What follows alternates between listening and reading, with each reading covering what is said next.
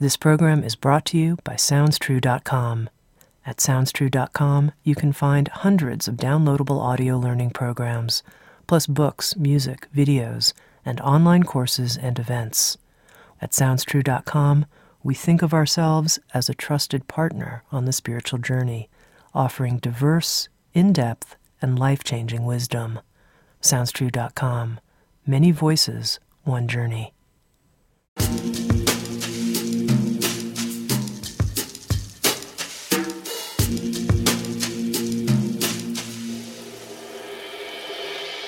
You're listening to Insights at the Edge. Today, my guest is Karen Brody.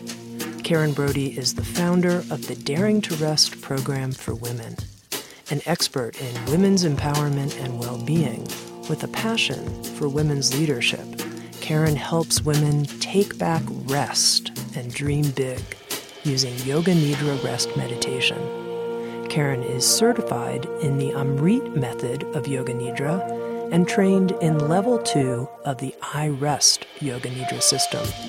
With Sounds True, Karen has written a new book called Daring to Rest Reclaiming Your Power with Yoga Nidra Rest Meditation, where she teaches the reader to go to quote unquote sleep in order to wake up, helping exhausted women everywhere break the vicious cycle of fatigue and live the rich, full lives we all deserve. In this episode of Insights at the Edge, Karen and I spoke about the current epidemic of exhaustion in our culture and how so many of us are just not getting enough good quality rest, and how if we're not able to rest, we're also not able to digest, and the challenges, especially for women who have been inculcated in the idea that we need to serve others first before letting ourselves take the downtime we need. We also talked in great detail about the healing practice of Yoga Nidra, known as the sleep of the yogis, and the state of turiya that we're able to access in Yoga Nidra, a state of peaceful non doing that can inform our doing. Karen and I also talked about her own Yoga Nidra practice and how it has transformed her, particularly in helping her chuck perfectionism and how to bring the benefits of Yoga Nidra into different parts of our waking life. Here's my conversation on daring to rest with Karen Brody.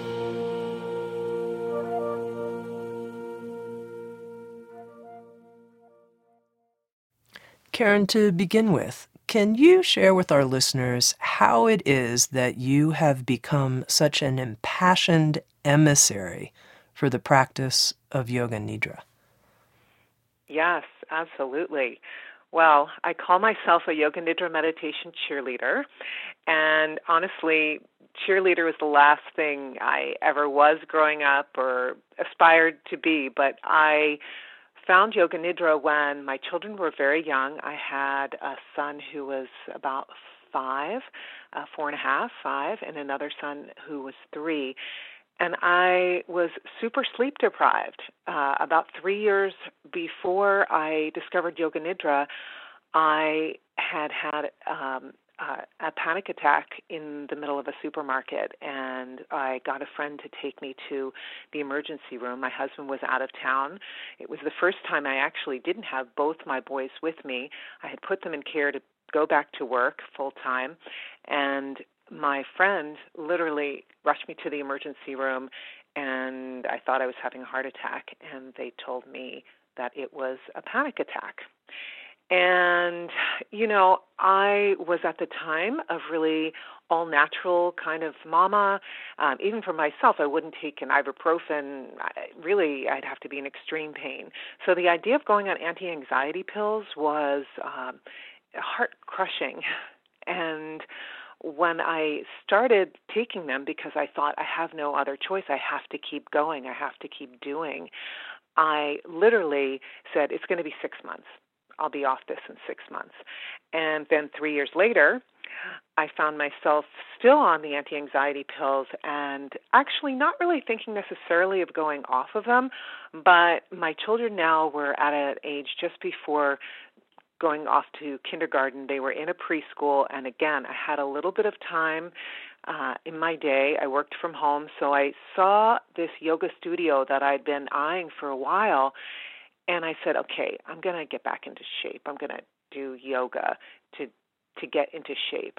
And when I walked into the studio, I literally was planning to sign up for a bendy, stretchy kind of yoga class, maybe level one, two, to get back into shape. And I heard this woman guiding these other women in meditation in a far off room, not so far off, but I heard it and I said, Oh my gosh, what's that? And I walked over to the room, and all of these women are lying down with blankets on them, eye pillows over their eyes, bolsters under their knees, just looking like they're taking a nap, and they looked in complete deep bliss. And I thought, I want what they got. I want what they got. And I asked the woman at the front desk, "What is that?" Because I'd been a meditator for a long time actually. I at this point I was in my I guess mid 30s, maybe toward my late 30s, and I had started meditating in my 20s, around 23. So it's not that I didn't know meditation, but after I had my children, I sort of lost my groove with meditation. I didn't want to sit up anymore, honestly. And when I heard and I saw all these people laying down looking like they were taking a nap, I thought, that's what I need. I need what they got. And to me at the time, it looked like a really deep, delicious nap. And so I signed up and really, uh, it life has never been the same and i call it yoga nidra meditation like i call it meditation with a cherry on top because I I love meditation and this is meditation and it's guided meditation. But the cherry on top was the lying down piece the fact that it takes you into these deep sleep brain waves. And I felt so deeply relaxed so quickly. And by the end of a year uh I was off the anti-anxiety pills and didn't look back. And I should mention that I discovered in those years of um after the emergency room, I started flashing back to when I was a kid going with my father. My parents were divorced, and on the weekends we'd see my father and we'd go into an ambulance and we'd go to the emergency room. He thought he was having a heart attack, and they he was always sent back, told he was fine. Now my father never talked to me about it being panic, but I'll tell you now, I'm 99% sure it was. I can't have that conversation with my father. He's passed. Mm-hmm. And he passed at the time I had the awareness, but um, there was a family legacy there, if more than just my father, of anxiety and panic attacks. And I thought I was destined to have them forever. So just that alone changed my life. It rewired everything. Okay, I think you've successfully piqued our interest about this lying down form of meditation. Yoga Nidra sounds a little esoteric. In a nutshell, if you will, can you explain to people what is Yoga Nidra meditation? Yes, absolutely, and I agree. Yoga Nidra, it's um, really deceiving because it has nothing to do with, again, that bendy, stretchy yoga. Yoga um, is really, you know, about union, oneness, and then Nidra is um, the Sanskrit word for sleep. And so this is the sleep of the yogi. This is literally a sleep based meditation technique that you're guided into deep sleep brainwaves with a trace of awareness. So it's not sleep. Your mind is invited to have uh, a trace of awareness throughout it. And as a result, you go into deep relaxation, which you would feel if you if you went into a nice deep sleep, but you go even further. You go into this this fourth state of consciousness where you literally uh, are thoughtless, and the potential to rewire and uh, recharge your whole system becomes available to you, and it's it's it's a very deep form of conscious relaxation. Now, I'm imagining someone who says, I feel very drawn to some type of deep sleep meditation, but I know how tired I am, and I'm going to be asleep in five minutes. And you address this in your book, Daring to Rest, and you talk about how many people have the experience of lying down, being guided, and it seems like they're actually asleep, but yet they know when the meditation is over. You know, for example, at the end of a yoga class, when you do the corpse pose, Shavasana, somehow you wake up right when the yoga instructor is saying, please uh, now open your eyes. How did you know that when you were sleeping? So explain that. I'm going to go to sleep, but oh no, I'm not actually asleep. Right. Yes, it is a little um, hard to grasp because you know you say, "Well, wait a minute, I'll just be completely out, and I won't even hear your voice." That's what people think. So, um, am I going to get any benefit to this? But there's a part of you that's always awake. So first of all, you know, you know, you haven't fallen asleep. If at the end of the yoga nidra I woke you up, but many people feel they go into such a deep state of relaxation, and again, the mind, the mind literally goes. You become thoughtless.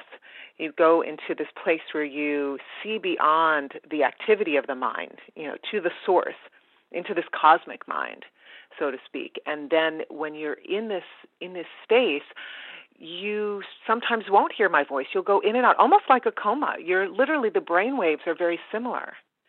And that's when the organs can rejuvenate, your your body rejuvenates. The subconscious mind is very open to suggestion. So if you're planting things like intentions or saying an affirmation through the guided meditation, you're being guided that way.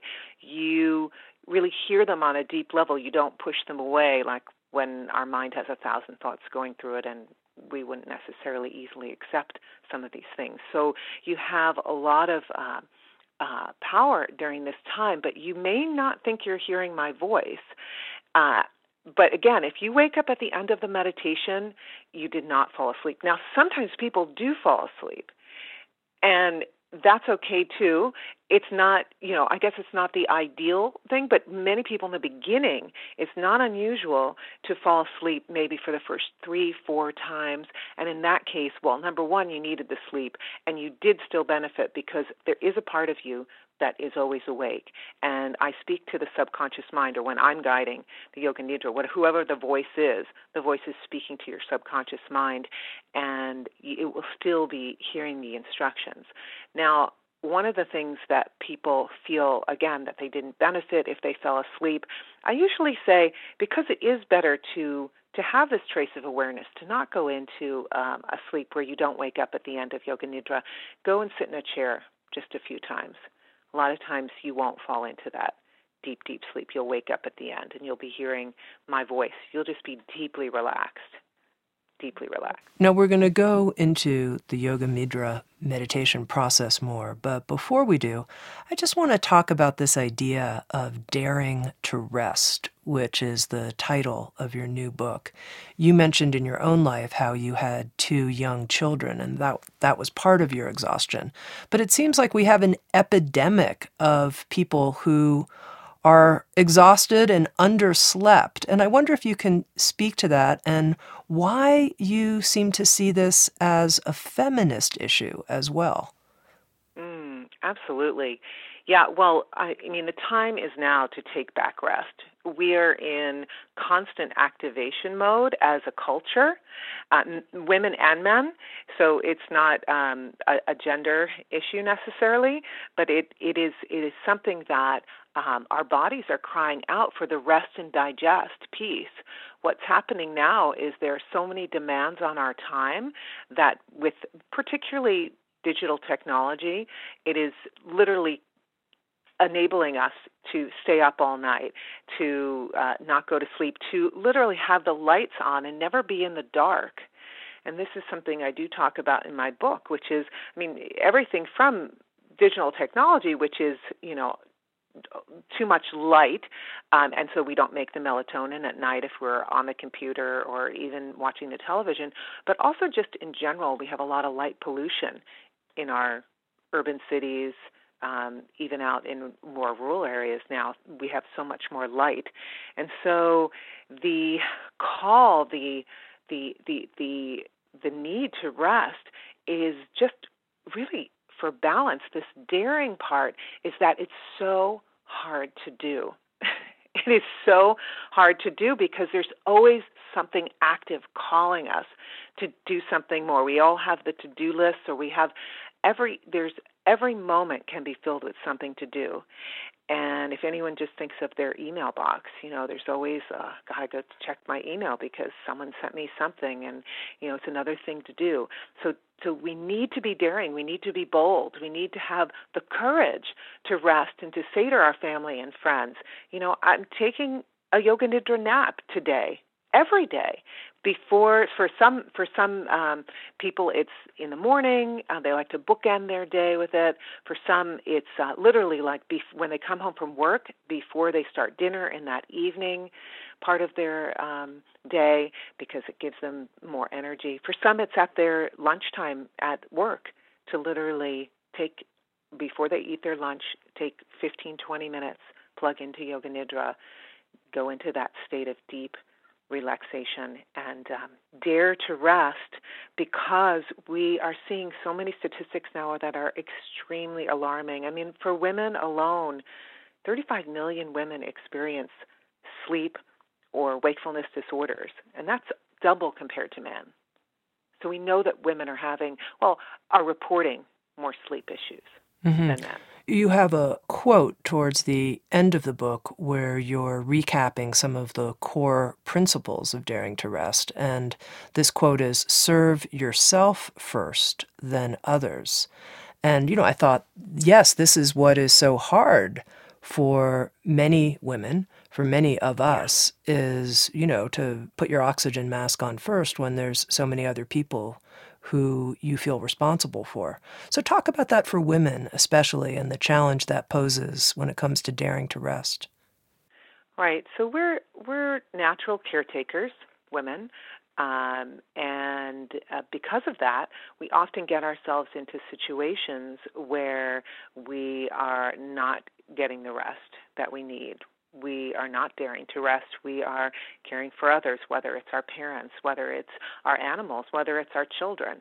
I mean, there's so many areas that women are caretakers, uh, and so many times in our lives when we become caretakers, sometimes for years and years and years.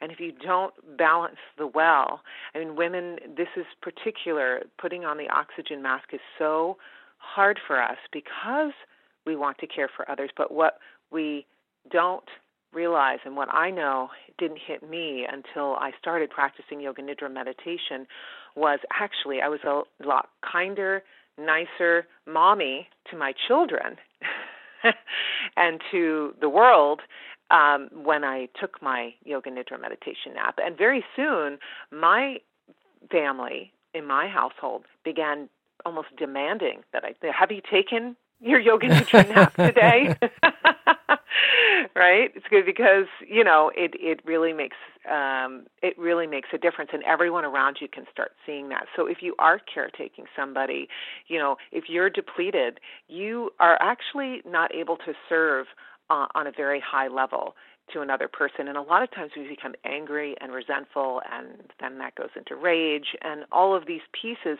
that doesn't serve really anybody. In fact, it, you may be taking care of someone, but actually the vibration is very low for both of you if you're you're not at your best. And so we must dare to rest. We absolutely must. And for women, I think there's a deeper call, even um, historically, and I talk about this in the book. About uh, we have um, we have a history of as women um, being told to rest in the 1800s in, in the United States, there was a whole epidemic of women getting sick, becoming literally um, bedridden because uh, life was changing, going from an agrarian economy to an industrialized economy, and women's roles were changing, and they were changing so much that they had a larger voice in the agrarian economy. They had uh, more of an active lifestyle, and then suddenly, in a more industrialized economy, women were really not valued very much, uh, and they became sick and what was happening in general at that time was they were being prescribed something called the rest cures to deal with the woman question. And so a lot of women who naturally felt like leaders and uh, creative women, in particular Virginia Woolf, uh, Charlotte Perkins Gilman, these uh, writers, uh, they they rebelled against these rest cures. They said, "Wait a minute, this is this rest is trying to shut us up. We're not going to sit in bed and do nothing."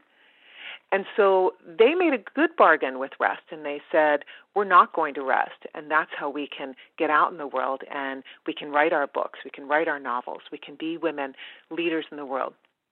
And that was a good bargain at that time. But we've now gotten to we've we've you know life has changed and we are still wrestling with this giving ourselves permission to rest which is uh, what was a good bargain that's now gone bad and we need to change it. We need to have a new relationship with rest. We need to stop saying, if I, you know, resting makes me weak. Rest, resting, you know, is not. I'm not going to show how valuable I am in the world, how I can lead. No, actually, resting helps me lead. Rest, being a well-rested woman leader is actually to your personal advantage and to the world's advantage.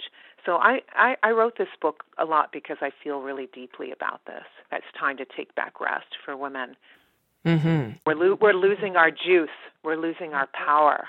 As you mentioned, your children saying, you know, Mom, I think it's time for a yoga nidra meditation now. I can definitely imagine people in a meeting holding up the Tami, please take a yoga nidra nap sign or something. I can imagine that. Yeah, right. That's right. We we really have, you know, absolutely. And my my husband in his own work, and it's not just women, right? Because it's men too. My husband, he he he's a better manager at work when he started taking a yoga nidra nap. Mm-hmm. Now you use this interesting phrase, rest and digest. We need to take time to rest and digest, and maybe you're talking about physical digestion, but the sense I got was that you were talking about a deeper kind of digestion.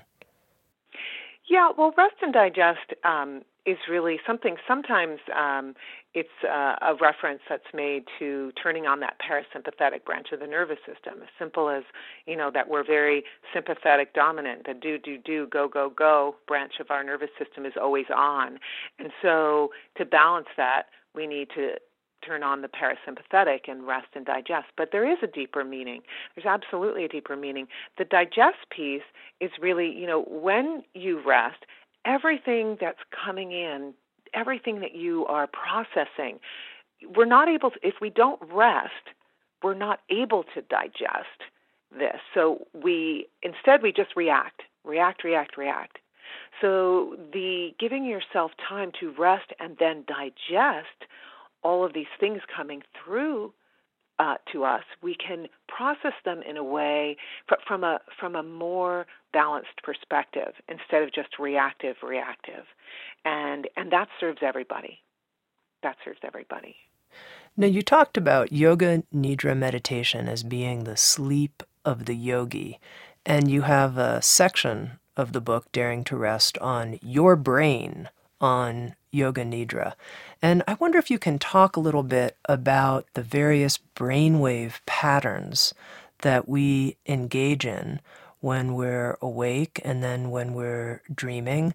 And then what are the brainwave patterns of this thoughtless awareness that you describe we can touch in Yoga Nidra? Yes, yes, it's very exciting. Okay, so in Yoga Nidra, you begin in your beta brain, in your waking state consciousness, and then you are guided into, you know, dream into starting that dream state that we all go into when we go into conventional sleep. Um, and then slowly you go into more deep sleep so you're in theta you're delta you know you're you're going into these brain waves that are deeper and your your your body's able to restore more and if you if you are in uh, are good sleeper and you're getting deep sleep, you're usually going into these deep sleep brainwaves. Um, but we're not good sleepers, so I'll just say, just bracket that to say we're not good sleepers, and so actually people aren't getting the deep sleep brainwaves, and therefore depression, other things are happening, health issues because of that. But Yoga Nidra literally takes you from the waking state consciousness to dreaming state to into these deep sleep brain waves and then below to a, a, a, a fourth state of consciousness that you can't get through sleep, and it's known as turiya. And in turiya, you are thoughtless. You are able to almost like it's like giving yourself a clean slate, and you're you're you're literally in such a a deep state of um, relaxation of non-doing that it helps to teach you and to counter all the doing that you're doing in your life. So when you come back out of yoga nidra meditation and you're brought back out from these deep sleep brain waves and beyond to turiya, you know in it's a visceral understanding that you have that uh, of non-doing and so you can begin to slowly bring that into your life, not of not doing anything when you know, but of actually feeling more at peace, more relaxed, that inner uh, awareness and peace that you can go about your everyday in, instead of being on high alert. If you don't go into a state of non doing, if you don't understand um, how to not do, uh, which many of us don't because we're constantly going and doing, then uh, your brain is always in this state of react, react, react. So, so yoga nidra literally, literally takes you through this deep sleep brainwaves all the way to turiya and into the state of non-doing. And in the non-doing, we can bring that back into our everyday lives and um, feel much much more at ease, peace, balanced. So, after doing the amount of yoga nidra meditation that you've done in your life and teaching so many people, is a state, the thoughtless state of this state of turiya, can you just call on that whenever you want in your waking life? Well, here's the thing yes, uh, but what I will say is it's like a muscle. The more you exercise it, the more it's more easily you can call it up. So, uh, I mean, yogis actually can call it up very easily who are who are going into yoga nidra often. Um, those of us who practice more often can usually, yes. For example, when I had a lot of my panic attacks were in supermarkets, um, and you know, on a supermarket aisle, you know, on a line. Uh, you know, sometimes you're on a long line there, and I can bring it up and go into that really deep, calm state. Absolutely. Absolutely. How do you do that now? And I, realize that we haven't introduced our listeners to the full practice of Yoga Nidra, but I'm curious in the supermarket line what process you go through. Well, because when you practice Yoga Nidra meditation, uh, you you have the visceral understanding of, of what it feels like to be in non-doing. So sometimes I can just go there. But what I will say is that in the beginning, what I would do is literally do almost like a mini uh, yoga nidra in on a supermarket line. So we begin in yoga nidra. Uh, we go through these I can take you through the map, right? So we it's it's it's literally thinking of uh, your body as not one body, but of five bodies. So in the yogic teachings, they call them the five koshas, and we're literally cleaning all five bodies. We're cleaning the koshas, these five bodies of awareness. And so we begin in the physical body and we body we do body sensing. We rotate attention around the body. And a lot of times um, most of the uh, yoga nidra um, will literally touch on these these marma points. These are points that um, when when you when you imagine them, when you sense them, you literally release blocked energy in the body. So it's almost like going for acupuncture. and instead of the needles, you know, going into different meridians to release blocked energy, you can kind of think of it as that literally touches you, you feel into a certain point in your body and we rotate attention through the body and we release blocked energy. And then we take people into the energy body and that's when we begin to use more breath work. I mean there's breathing that's done throughout uh, yoga nidra but it's a guided breath work that helps you really invite in uh, life force uh, and, and, invite life and begin to release anything that needs to die. in your life. So that could be that could be a range of things. I mean, that could be anything from uh, maybe a little anger that you're feeling. I mean, this is the the energy body bridges the body, the next body, which is the mental body, where you really begin to release emotions. So the breath work kind of prepares you to release emotions and beliefs that aren't serving you anymore. And that's when you go into the mental body. So there's the physical, the energy, the mental body. And in the mental body, we use, uh, we play with opposites. We might ask people to feel hot and then feel cold and then feel hot and cold at the same time.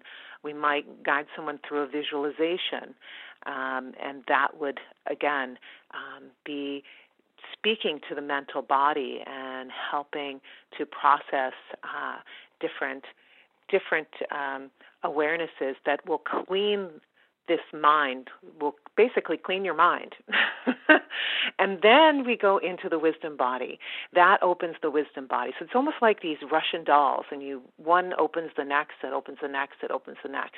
And you you clean the mind and then you get into you have access to the wisdom body. And in the wisdom body, we start playing with this whole idea of you being more of the witness to your life. So you are less attached to to certain things to eh, everything from emotions to thoughts. So you really kind of drop the ego and you become the witness of your life. And that really allows you to have a surge in intuition in deep knowing. And what i would say is that's when your wild woman comes calling for women because your wild woman is this deeply intuitive uh, per, uh, energy in you that holds all of everything that you've already always known, but you've been so exhausted you couldn't see straight. So suddenly you remember everything it is about yourself that you know is in alignment with your highest self, with your truth, with your true self, um, your authentic self, and that gives you the key to the next and final uh, body of awareness, which is the bliss body. And in the bliss body, that's really when you know you see beyond the activities of the mind. You go to the source, to the divine, and you you literally feel as if everything will be okay, and you start to feel that in your bones. And joy can often arise here. Uh, um, happiness, joy, bliss, but not always. But what happens is just the sense of feeling everything's going to be okay because a lot of times in our daily lives we don't feel everything's going to be okay. So, boom, you have this shower of everything's going to be okay in the bliss body. And that awareness is so powerful when you come out of yoga nidra and you slowly after the bliss body begin to come out of yoga nidra. Uh, and then you have again your wild woman with you. You have you know your your this sense that everything's going to be okay because your wild woman knows this. And this is an archetype that dr clarissa pinkola estes is you know uh, written about in women who run with the wolves. And i really i appreciate her work so deeply. And when i when I started noticing what women would talk about when they would practice a lot of yoga nidra, it was just clear they were boom, they were right. They, their wild woman just came, just started to awaken, and and and it's such an exciting moment. So so at the end of yoga nidra, you're just then woken up um, and people can go and continue going to sleep. Some people will will go off to sleep after yoga nidra. They're just in such a deeply relaxed state. But typically, if you're going to go do things again in your daily life, you're you're woken up, and then you're you're up, and you've you've gone into this deeply relaxed state, and it's it's more than just relaxation. I would call it empowerment. Uh, but you know, there's there's many many other words for it too. Transformation, it's it's it's deep.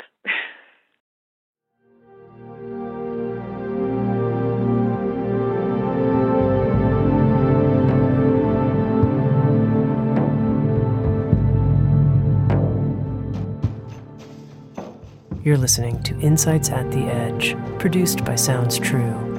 We welcome you to learn more about our collection of more than a thousand learning programs and receive three free gifts just for visiting us. Go to soundstrue.com backslash free. That's soundstrue.com backslash free.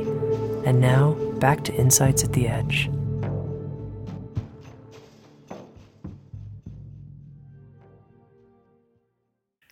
Now, what's interesting to me, Karen, is as you describe this, it does sound like a deep process and it sounds a little complex. At the same time, we were talking about how you're able to call on an adaptation, if you will, or yoga nidra meditation as a gateway of some kind, right when you're in the supermarket line. Right. So you begin that rotation through your body, um, just doing a little bit of rotation through the body, starting, you know, you can start right at your third eye in the space between your eyebrows, and then you literally go to your throat, you go to the right side of the body, go down the right side, then go down the left side of the body, and start breathing. And literally, you feel yourself sinking deeper and deeper, not sleeping, but you feel yourself going into a deep state of relaxation. And to be honest, you know, for for me who had panic attacks for years and years and years, um, if you go through even the first two uh, bodies, the the physical and the uh, energy body, uh, you begin to break that cycle immediately of of um, of going back into panic because your body remembers that it doesn't have to go there. And if you've practiced yoga nidra, you have that understanding. You've been planting that seed because we also use something called your sankalpa or your intention in yoga nidra. I can talk about that in a bit as well, but yeah. So it's very it's very simple and you literally the breathing can take you there, and the rotation of uh, attention through the body can take you back into not into the deep, deep yoga nidra state easily when you're on the supermarket line, but you can feel the non-doing in your body.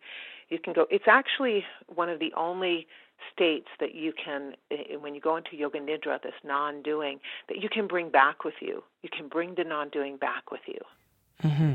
Now, tell me about this sankalpa or intention that you use in the practice. Right. Well, the intention is uh, something that you plant at the beginning um, and often uh, the middle and sometimes the end of Yoga Nidra.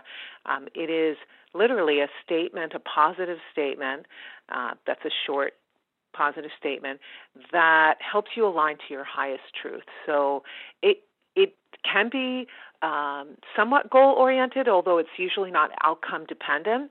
So typically, um, the sankalpa is something like, you know, I am worthy, let's say, or I am, um, I am calm, joyful, and carefree. Something that a state of, of being that you you may not be in, but you say it as if you say it in the present tense, and then you plant it in your uh, during in yoga nidra. You plant it throughout the different times in Yoga Nidra to remind yourself of this intention, similar to an affirmation in many ways. And when it's planted in the state of Turiya, in this fourth state of consciousness, then your subconscious mind, again, there's you're thoughtless. Then you don't have any resistance to to accepting this intention, and it is heard in your whole being on a very deep level. And so when you wake up, you begin to live more in alignment with this intention. And it's absolutely, to me, it's magical because uh, it's like planting a seed. Your body is so fertile that it just grows. And, you know, it's not as if you practice yoga nidra to get what you want. You know, not not that kind of a practice, but it is. Um, I've seen a lot of people start living more in alignment with this uh, deep truth of who they are um, by using the intention. Do you have an intention that you use in the practice right now? Yeah, I mean, my intention actually, right this minute, my intention is I am calm, joyful, and carefree. that is my intention. I, that, that was my example, um, one of my examples, and that really that intention actually um, was because writing a book was hard. and I, you know, really felt like I wanted to align more with the vibration of calm, joyful, carefree. You know, you spend a lot of hours on things, and you also, I need to kind of remind myself that I can go to that place of calm, joyful, carefree um, when you have deadlines it sometimes feels like you can't. Mm-hmm. Well, I just want to make a, a, comment now, a personal comment, which is I had the joy of sitting with you in person for an hour just last week. And what I thought to myself was, wow, Karen feels to me grounded, spacious, open, and at the same time, she's an ambitious person. She can be a torch carrier for this with a lot of drive. And I thought that's such a beautiful and rare combination. And in a way, I think you're speaking to that, the practice that you've done to generate that kind of presence. Well, first of all, thank you for that. And I, what I will say is that um, after many years of being the burnout queen, and then finding yoga nidra meditation, and being a leader and the burnout queen, I will say, um, I knew I had to do things differently and I feel real like I'm really on a mission to teach other women how to be this more well-rested woman leader, not perfectly rested every moment, but I I feel like there's it's clearly our asks us to be and become. And so it's like finding that rhythm uh, in us to be both, uh, and at the same time, you know, um, you know that that's that's the full realization. So I hope in this book I'm taking people into that um, awareness of of the being, which is the the non-doing and being you know really delicious. Uh, yoga nidra as a nap, but then the further piece it really gave me was this: um, okay, I can also be ambitious. I can be a leader, and I can be both. I just you know need to be connected to rhythm the what i call i like to call the full bodied yum you know um and do is something a full bodied yum or or not mm-hmm. not a full bodied yum i usually don't follow it well you know when it comes to resting i think there can be a fear that some women have of missing out i'm going to miss out on being able to really actualize at the highest possible level. Or other people will say, oh, she's busy having her full body yum. I guess we'll have the meeting without her, or I guess we'll have to move forward without her because, you know, that's what she's doing. She really likes resting a lot. And I, I wonder if there's some kind of cultural shift that you're also talking about where we need to respect rest in each other instead of like, oh, let's move ahead without her. Absolutely. I mean, I think, you know, for to me, this deep rest that yoga nidra meditation provides is a check-in kind of rest you know, and that helps us in everything. That's going to help you in the meeting. That's going to help you lead in all areas of your life, not just in work, you know, um, in all areas, really. And so um, I absolutely want to see this cultural shift. I there there are hints that it's it's happening uh, slowly, but we have a ways to go. We have a ways to go, and that is circling back to the the title of the book, Daring to Rest. We we need to be daring. We need to put the napping sign on our door and make be models and I think be role models you know i've i've done that even in my own home and i've seen it just pay off with my children. And i know that um with other women leaders with other women who i think we all have uh, we all have a why in us like that we want to express in the world. Like why are we here? What what is our existence? What are we doing? What's our purpose? And you know when we are resting, we're able to access that why on an even deeper level. And then um, I I think the more we model it, the more people will respect it. And we need to, we absolutely need to dare to rest. It's time. We're burning out, and the statistics are just bearing that out. Mm-hmm. There's no way. There's no way that in 2001 to 2010 there was an increase, a 264% increase of the number of women taking ADHD medication. there's just no way that that makes any sense. You know, the the the the we shouldn't be on sleeping pills for years and years and years. You know, medication can help us. I was on anti-anxiety pills. I'm not saying they're not bridges. They're not bridges to a better place. We can be uh, life can fall apart and they, we might need them for a moment.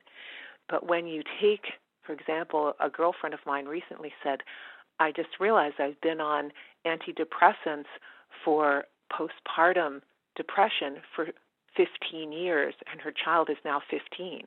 it's not postpartum depression mm-hmm.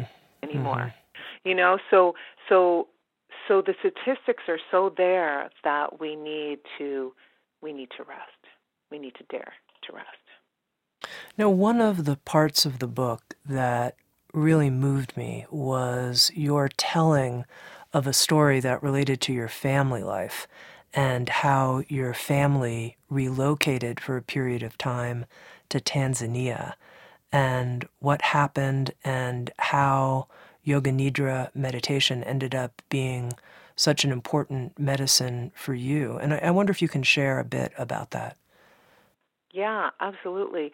You know, I didn't think I was going to tell that story in this book, but um, it just it felt oddly it felt right in the bliss body to tell this story and and the book is broken up into a way where I talk about the different the five different bodies. And so in the bliss body um you know there is this uh this feeling um well that we have when when we don't clean our bliss body that everything's not going to be okay and and that we're not connected to source or the divine or to god whatever whatever one calls it um, we can't really see beyond the activities of the mind.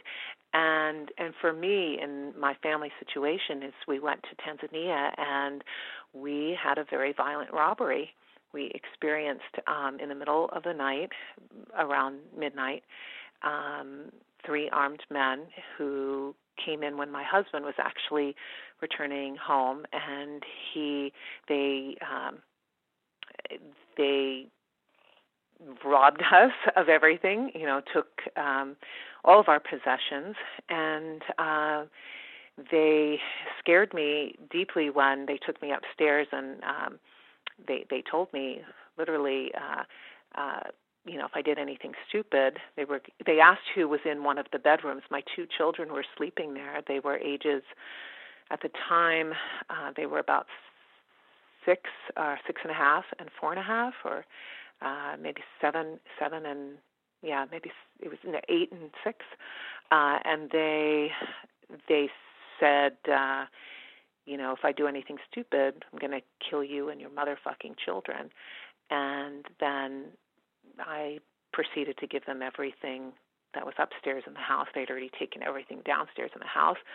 They took wires and they um, they they they um, they put our hands together and put us on the floor. And I had um, a woman uh, named uh, named Faith who is very um, she's a woman who was our maid when we lived in Kenya years ago, and it was our dream to go back to Africa to live there, and it was also uh, our dream to have Rose live with us as a family because she was one of my people.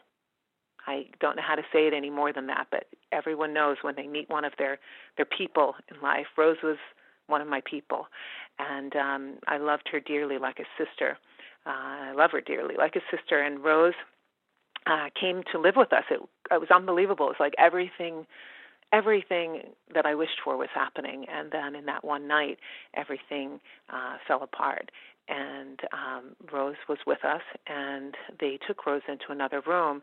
And at the time, I didn't know what was happening, but when they left and we managed to untie ourselves in the dark, uh, I went over to Rose, and she, she the first thing she said uh, when I untied her, and actually we were gagged as well, so I took off the gag, and she, I said to her, um, I said, uh, you know, I just hugged her, and she said, uh, Karen, God is good. And she said they they didn't hurt the children, and I thought, oh my God, you know, I don't know. Okay, yeah, God is good. I don't know. You know, I mean, everything was swirling at that moment. And then she said to me that um, she needed to see a doctor, and I realized that she had been raped.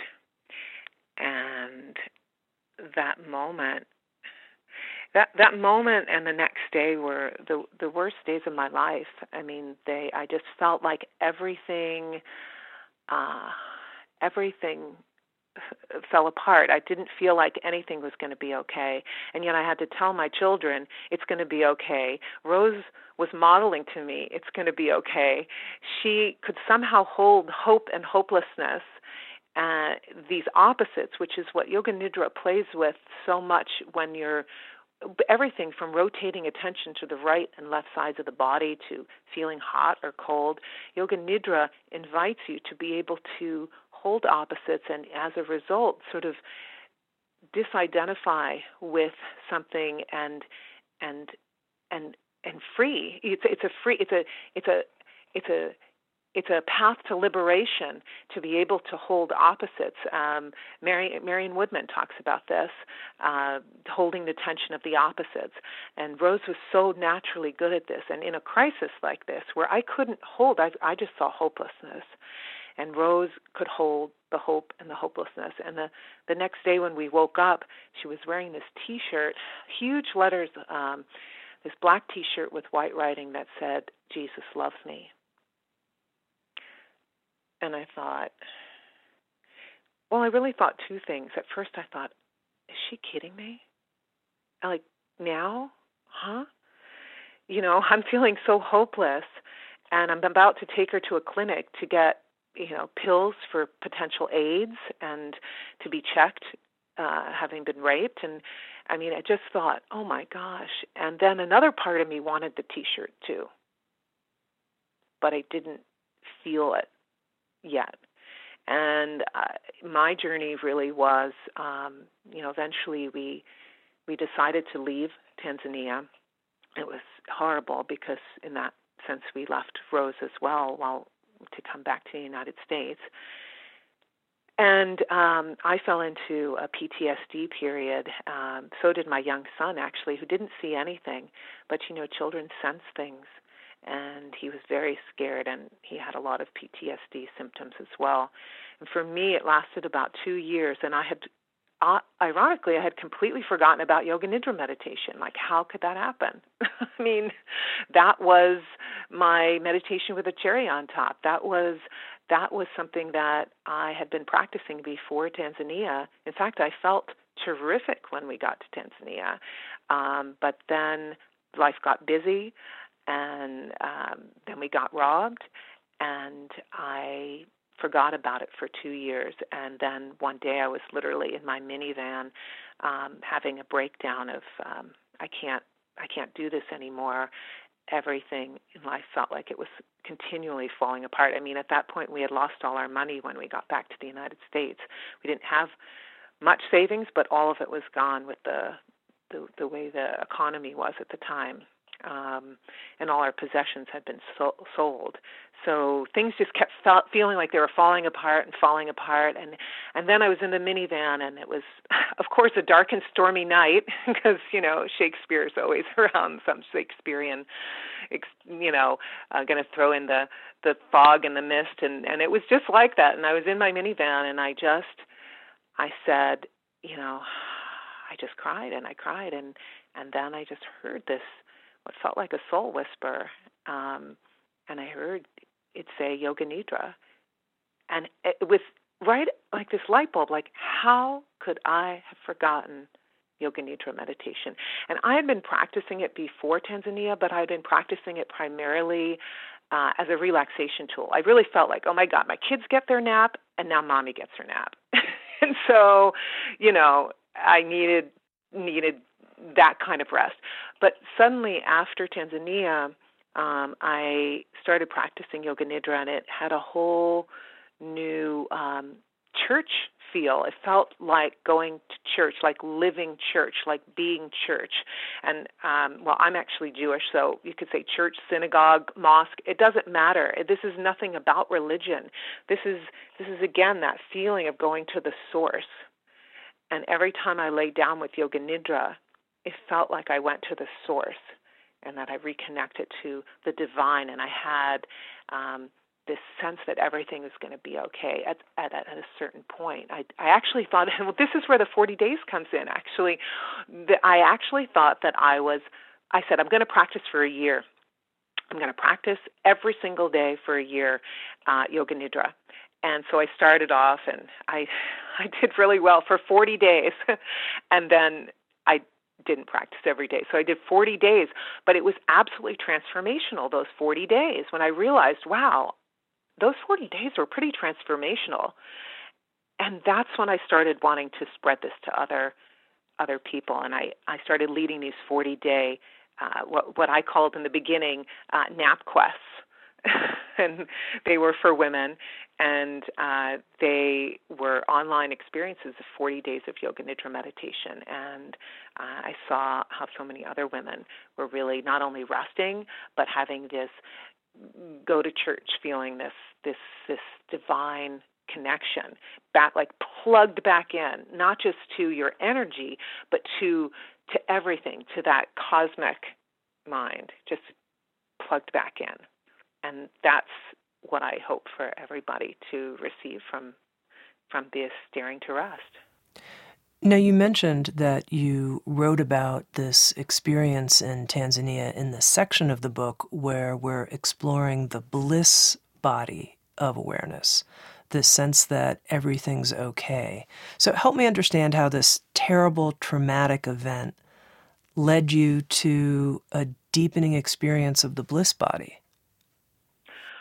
Well, you know, it it comes to really in the bliss body there is this moment where you're where you're plugged in, you're plugged into the divine, to the source, and you feel you feel not just it's it's more than safe. You feel the oneness um, of uh, you know everything all everything that was falling apart is just uh, stuff. It's the waves. You're the ocean now, and the waves are just the waves. And so suddenly, in the bliss body, you get this feeling of of of being, you know, more than just yourself. It's more than just your story. It's it's it's it's a connection to to the all, you know, and the all is one, and and you're just you're floating. You're you're in this place of uh, I mean, you can call it bliss, uh, but you can just also call it, um, especially for people who've had trauma, who've had PTSD. A lot of times they it takes a while to feel bliss or joy, but they can feel everything's going to be okay. And the moment you feel that, when you've had trauma before, the moment you can feel that, that shifts everything that's when you hold you can hold okay you know that was really bad and there's also really good in the world mm-hmm. yeah you're not you're in the and both not the either or Okay, Karen, I just want to ask you one final question. Towards the beginning of the Daring to Rest book, you ask this kind of rhetorical question. You write, What if rest could teach us the holy grail of womanhood, chucking perfection? Chucking perfection. And I thought, huh, I wonder how does yoga nidra meditation lead to chucking perfectionism? Oh, yeah, that's great. Well, you really learn the art of um, disattaching, you know, disidentifying from from things. So so everything that felt so highly charged or that needed to be done, that needed to be done perfect, you you feel a loosening of that when you're in yoga nidra meditation, whether it's through pairing of opposites or whether it's just through the breath work and being able to, you know, breathe in life and release anything that needs to die, you start to, uh, again, connect to what I call, call the full bodied yum. In the full bodied yum, that's when you actually you know your yeses and you know your nos. And that releases you from that grip of perfection because perfection often we say yes to everything. We're in that you know okay yeah yeah and i'm going to do that i'm going to do that and i'm going to stay up all night long for the, and then you start to realize in yoga nidra because you've gotten you've gotten so relaxed and you've gone again into this this bliss place where you're you're beyond the activity of the mind and you're you just you start to realize wow that doesn't really like staying up every single night doesn't make a lot of sense. And i'm going to need to chuck perfect in order to do that. Mm-hmm. Like I'm, I'm going to need to, and and and your intention helps you, Chuck Perfect, because the more you stay in alignment with your authentic self, that which is your intention is helps you. Yoga Nidra is a pointer back to your authentic self because when you clean those five bodies of awareness, then they reveal your soul, your true nature, and you see yourself so clearly. You've always known yourself, but you can now see because you now you can see yourself so clearly, and you can start to release a lot of the karma that you've been that's been holding you back, and and so you are able to literally just say, yeah, I'm gonna chuck perfect today. Yeah, I'm just gonna be me, and that that involves chucking perfect. That involves letting go of perfect and perfectionism it not only exhausts us as women, um, it it holds us back in so many ways. It holds us back in so many ways because perfect never ends. There's always the next thing to be perfect at. mm-hmm. Now, Karen, we started our conversation and you said, you know, I'm a self confessed cheerleader for yoga nidra rest meditation. And I wonder what will it look like for us to win the game, if you will. You're a cheerleader. What will be success in your messenger work of yoga nidra rest meditation? I for me it's really success is about well first of all it looks unique for each individual because I've seen this in my the women who have been in my rest programs. It always looks different, um, but really, in general, success would be when you have that.